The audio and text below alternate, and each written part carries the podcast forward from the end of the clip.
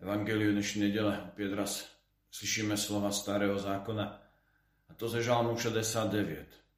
Horlivost pro tvůj dům mě stravuje.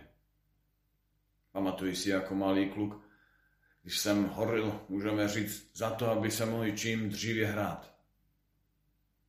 Abych měl čím dříve svůj klid. Všechny úkoly, které jsem měl do školy nebo také povinnosti doma, jsem dělal velmi rychle, protože jsem se usiloval mít čím spíš víc času pro hraní, pro zábavu, pro svůj klid.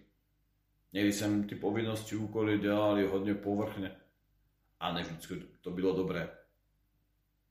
A tak nás Evangelium dnešní neděle zve k, tomu, abychom se zeptali samých sebe, zač horli? Proč horliš ty? Proč? Evangeliu také slyšíme, zač horlí Ježíš. Horlivost pro tvůj dům mě. Ježíš horlí pro chrám, ale horlí pro něj proto, protože to je chrám jeho otce, dům jeho otce. Ježíš horlí pro svého otce. A nedovolí, aby něco stálo mezi ním a otcem.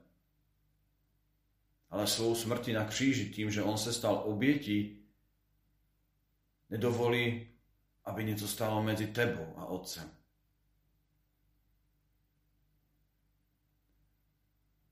Také slyšíme docela troufale řeč, řeči Ježíšova, když říká, zbožte tento chrám a za tři dny jej postavím.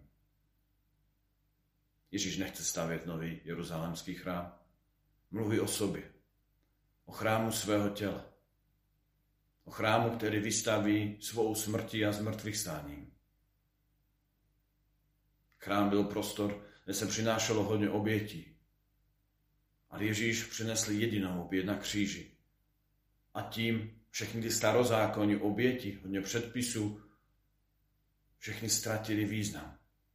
Protože Ježíš svou obětí jim dal naplnění. Všem těm předobrazům, všem těm obětím, které byly jenom předobrazem toho, co přináší Ježíš. Svou obětí. Prostor, ve kterém se odohrávali právě ty, ten obchod, ty výměny, kde mohli koupit to, co měli pak obětovat, bylo právě nádvoří pohanu. Prostor, který byl přístupný pro kohokoliv. Pro kohokoliv, kdo hledal Boha.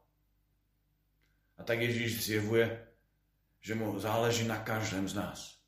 Ježíš horlí pro každého člověka